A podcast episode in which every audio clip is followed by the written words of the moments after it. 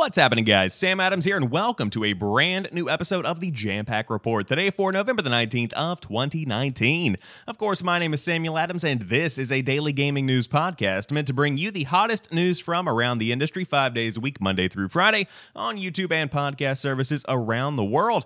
Of course, if you enjoy the show, you like what you see, hit that subscribe button or follow along on medium.com/Jam Pack Report, where you can find a written daily digest along with links to every article that we talk about on the show and links to the show itself. But with that being said, today we have a follow-up from yesterday's story about Half-Life Alyx. The game is real, and it's getting a full reveal this coming Thursday.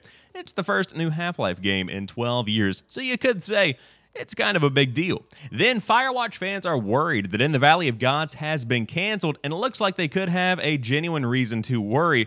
I don't think this game is ever going to come out. At least not anytime soon. Then Nintendo is adding paid memberships to Animal Crossing Pocket Camp. That's right, that was plural, more than one. Logitech has a brand new Xbox Adaptive Controller accessory kit that makes accessible gaming more affordable than ever. And finally, a mysterious cartridge that we talked about earlier in the month could actually be something linked to the PlayStation 5. Modular storage, perhaps? It very well could be. And that is our lineup for today's show. But without further ado, let's go ahead and dive into it. Valve will unveil its Half-Life Alyx VR game on Thursday.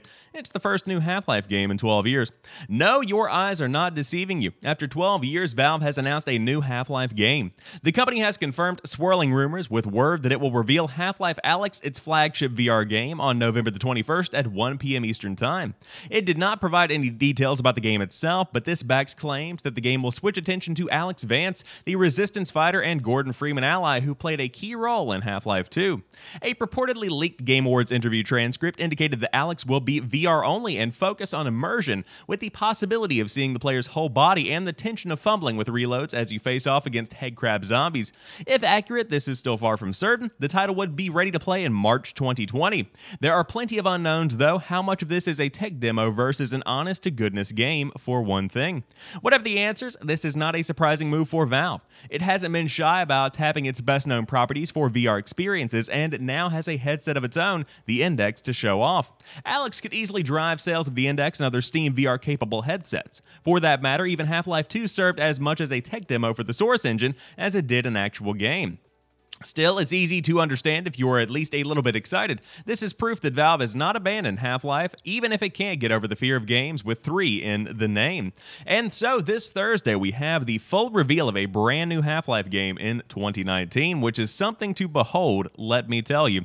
But again, as I said on yesterday's show, this is a very exciting time. Of course, VR is really beginning to take off, not quite at the rate that some people would prefer it to take off, but at the same time, it is gaining an audience, it is gaining users, and it is definitely proving that it is not something that's going to fade with time, like you saw with motion controls or even other, gaming peripherals that have come and gone over the years.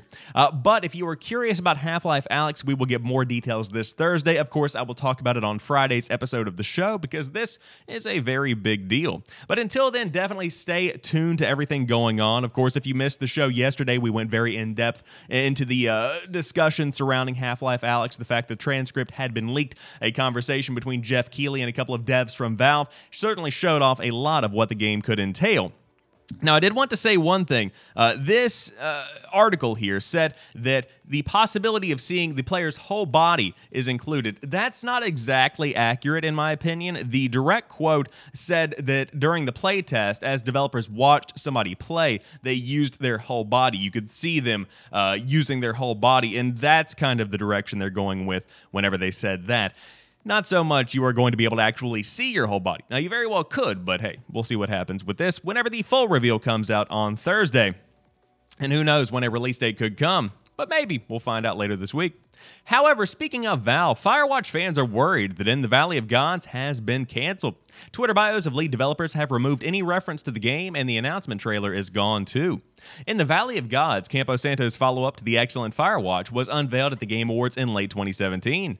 In April 2018, we got a closer look at the game and spoke in detail with the studio about the relationships in the game and its many inspirations from silent films to 1920s archaeology, all in service of capturing the feeling of what it might really be like to run your thumb across an ancient unscripted wall.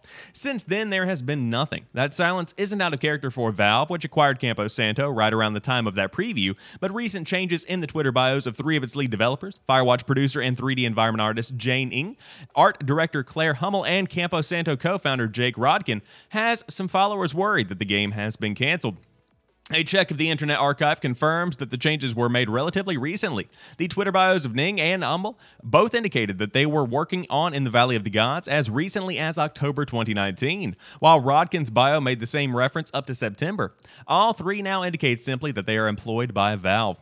So, of course, here are the screenshots themselves. I noticed this on Twitter and I wanted to incorporate it into the show, but it certainly looks like this could be something to discuss here, because these are some pretty stark changes here, some pretty stark contrast between before and after. I mean, look at Jake Rodkin here. You have making In the Valley of Gods at Valve versus designer at Valve. You have Claire Hummel, art director for In the Valley of Gods at Valve, making video games at Valve. It is looking like this could be one that doesn't see the light of day. One person responding to McVicker's tweet suggested that the change could be a simple matter of developer turnover, but that doesn't strike the author or me as very likely given the leading roles that all three played at Campo Santo. It could also be related to the recently confirmed Half-Life Alyx VR project, which could be a good fit for a team that's already got one super personal and very good first-person game to its credit. No, it wouldn't. That's just PC Gamer trying to add in one of their articles that they wrote. Or maybe it just doesn't want its developers talking about what they're doing before it's ready for an official reveal. That certainly wouldn't be out of character. It is a strange situation and not necessarily indicative of anything more than a shift in focus for these particular developers. Valve famously allows employees to work on any project they choose. The website for In the Valley of Gods is still up, and so is the Steam page, but the announcement trailer on the Campo Santo YouTube channel has been set to private. You can still see it via the Game Awards, and in response to a recent tweet bemoaning the game's purported cancellation, Ning said she was glad the poster connected with Firewatch despite some low-key rudeness, but made no mention of In the Valley of Gods status one way or the other. Taken all together, it seems a bit odd at the very least, and not all reassuring for anyone eager for Campo Santo's next thing. I have reached out to Valve for more information and will update if I receive a reply, Andy Chalk says at PC Gamer. This game has pretty much been put on the back burner. It is a gorgeous looking game. I remember whenever I first saw it, very much so got some vibes of The Witness combined with Firewatch. There's a lot to break down and a lot to look forward to, but after the acquisition of Valve, I think Campo Santo has probably been pushed to work on other stuff. I think the internal working parts that made up the company itself is probably beginning to kind of be shifted into different gear slots in Valve. Did you like my machine metaphor? I was really proud of that one. Came up with that one on the fly. But yeah, I don't know that this game is ever going to really be coming out anytime soon, simply because it seems like everybody is beginning to distance themselves from the project, and I wouldn't be shocked to see the entire Steam page go offline or some statement made to say that it's been canceled.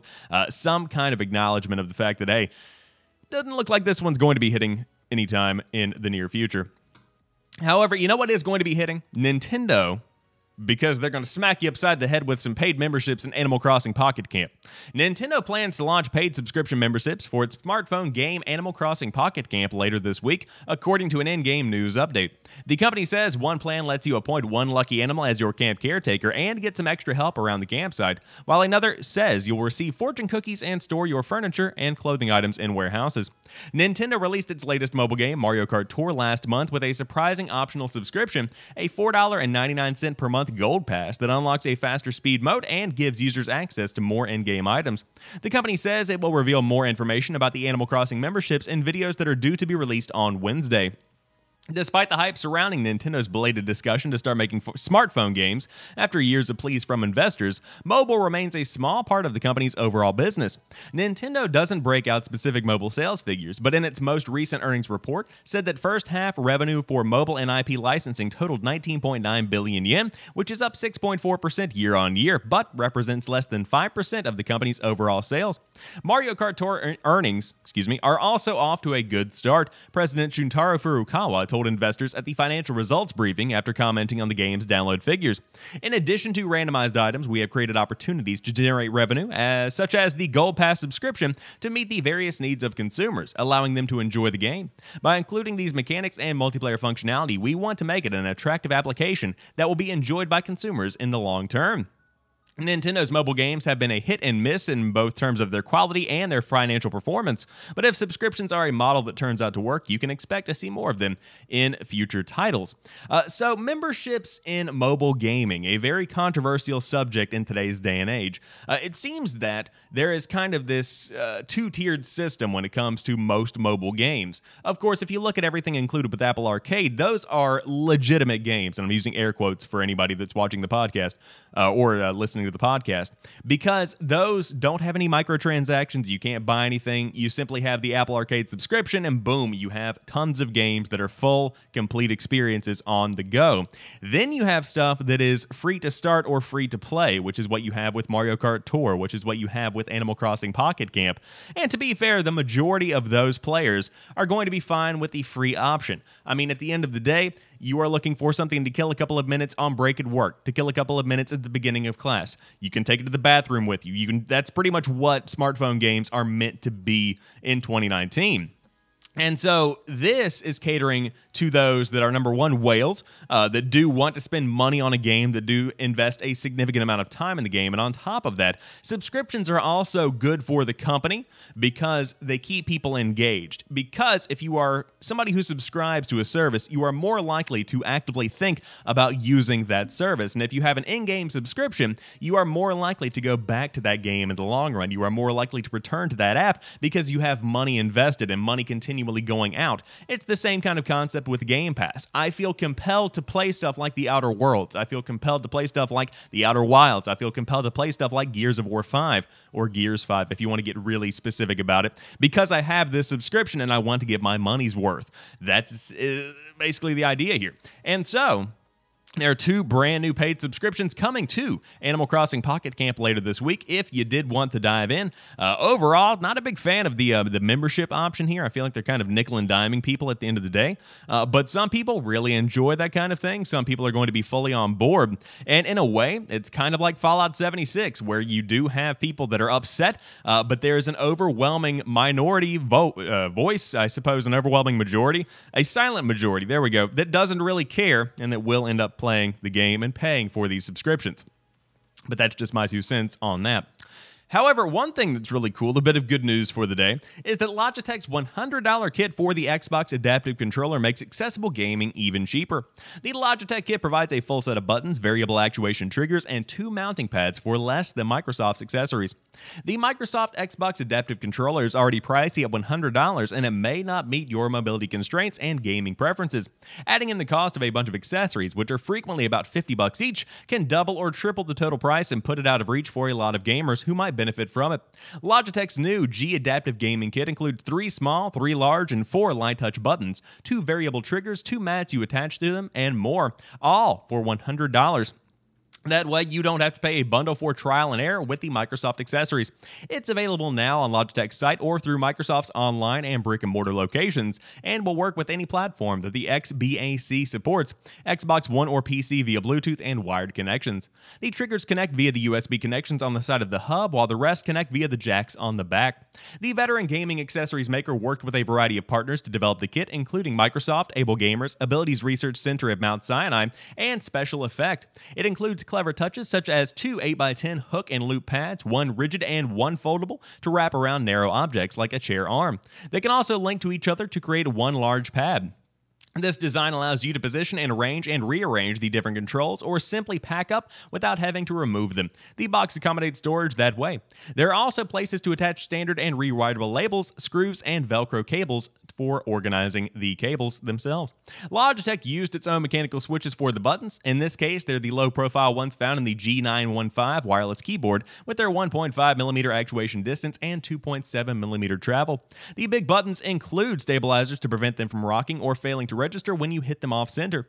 At the moment, there is no option to buy any extra buttons or triggers separately if you decide you want 3 big red ones, but you'll be able to get replacements through Logitech's support. And so this is phenomenal, in my opinion. And of course, if I remember correctly, this was something that Microsoft really wanted to become a reality when they released the Xbox Adaptive Controller, because to be able to play games is something that shouldn't be limited by any kind of physical restraint. Of course, there's a lot of restraint that comes with any kind of disability that has to be overcome or that can be overcome. But for companies to get behind the idea of making accessibility more affordable is something that I'm always going to back. There's never going to be a downside to that. And for $100 on top of the $100 that is going to be going to the Xbox Adaptive Controller itself, you can have a full-featured Xbox experience, a full-featured PC experience, thanks to this controller setup. Now, is it still more expensive than the standard controller? Yes. But at the same time, it's still going to be much more affordable than having to buy each individual button, again, which some could run as high as $50 from Microsoft itself. But glad to see developers are getting behind this thing. Glad to see that Microsoft is supporting this in the long term. And I must say, it's a very cool piece of tech to see, and I'm very thankful for those that need it. I mean, really, this is something that could change the way people play games for a very long time. And finally, to round out today's show, a follow-up to a story we covered earlier in the month. A rumor has circulated that a mysterious cartridge patent is looking more likely to be a modular SSD storage for the PlayStation 5. So here's a recap. Earlier this month, it was discovered that Sony had filed a patent in Brazil for a cartridge device of some sort. It resembles old-school game cartridges or those you plug into your PlayStation Vita, for instance, but its real purpose remained unclear. Fast forward to last week when tech site Let's Go Digital created 3D renders of said device. The website deduced that the cartridge could be an extra SSD storage for use with the PlayStation 5. Now we have another update on this mysterious hardware. Let's Go Digital has done some more digging, and it turns out the same cartridge was patented in Sony's homeland of Japan much earlier. From these new documents, the tech site has pulled new images and quotes which corroborate its theory on the device. It's now sounding more likely that you'll be able to upgrade your PS5's SSD storage with these modular carts. Here is the quote from the subject on SIE Japan, or from SIE Japan. "This is a recording medium which can record various data, such as character, an image, an animation, a sound, and a program. By loading the opening provided by the game console with a tip-in part by which a variety of pins of this cartridge were provided, the various data recorded on this cartridge can be read." In other words, these cartridges are built for data storage. It seems much more likely that you'll be able to plug in one of these to your PlayStation 5 in order to expand the system's total storage capacity, which sounds much easier than replacing the built-in SSD altogether. As Let's Go Digital points out, the advantage of this for Sony, if true, will be that it can reduce the cost of the PS5 itself with a smaller amount of system storage. Players can then use the modular storage expansions as and when required. The fear is that these proprietary cartridges could cost a bomb. To us, this sounds like a real deal, but we obviously won't know for certain until Sony speaks up. It would be a smart way to keep manufacturing costs to a minimum as the company aims for a comfortable initial cost, but we're just going to have to sit tight for the time being. Hopefully we will learn lots more about the PS5 in the coming months, and so I think they could be onto something here. Now, I'm not sure if this is the exact same cartridge that we discussed earlier in the month, but I know this has been circulating for a while, that this was going to be pretty much the move. The capability of the hard drive to be switched out of the PlayStation 4 is something that has been up in the air surrounding the PlayStation 5 for quite some time. Is that going to be an option? And I think that if this is to be believed, you could be seeing the answer, and that would be yes, but it could be proprietary. I don't like that at all because of what happened with the PlayStation Vita early on, and actually on top of that, to some degree the PSP as well, but the PlayStation Vita had proprietary storage that essentially crippled the ability to expand storage for a lot of people because some of these cards were outrageous when it came to price. Of course, the Nintendo 2DS and 3DS, they are able to use SD cards, just traditional SD cards. I believe that the Nintendo Switch uses one as well. But you can find those on Amazon for $8, $9, $10 sometimes, $15 if you want a big one, $30 if you want a massive one, that kind of thing. Of course, price varies from time to time, but you know what I mean. SD cards are incredibly cheap. When it came to the PlayStation Vita, some of these cards were running $60 for a very small card, all the way up to $100. I think there was even one that was $200 at one time. And as more games are taking up more space, we are going to need bigger hard drives. And so if they launch the PlayStation 5 with presumably a 1 terabyte drive, as games continue to add more features, you are going to be looking at that being able to hold, what, 3, 4 games, something like that? I mean, on this generation, we have games that are taking up over 150 gigs, if you consider what the next generation is going to be capable of, and you compare that to the leap that came between the PS3 and the PS4, those are going to be incredibly huge files, assuming that the transition is similar in any kind of way, shape, or form. But I did want to say, this looks like it could be some kind of proprietary cartridge that you might clip into your PS5. You could just slide it in under the cover. I don't know how it's going to work when it comes to the final hardware, but it certainly looks like you could be looking at a brand new SSD coming for the PlayStation 5, and that could be how you expand storage on the system itself. But I suppose we will have to wait and see for a full release when we finally know exactly what is going to be going down. However, with that being said, that rounds out today's episode of the Jam Pack Report. If you enjoyed this one, drop me a like down below if you are watching on YouTube. And of course, as always, thank you for checking out the show. I hope you enjoyed it, and I will catch you on the next one. And peace.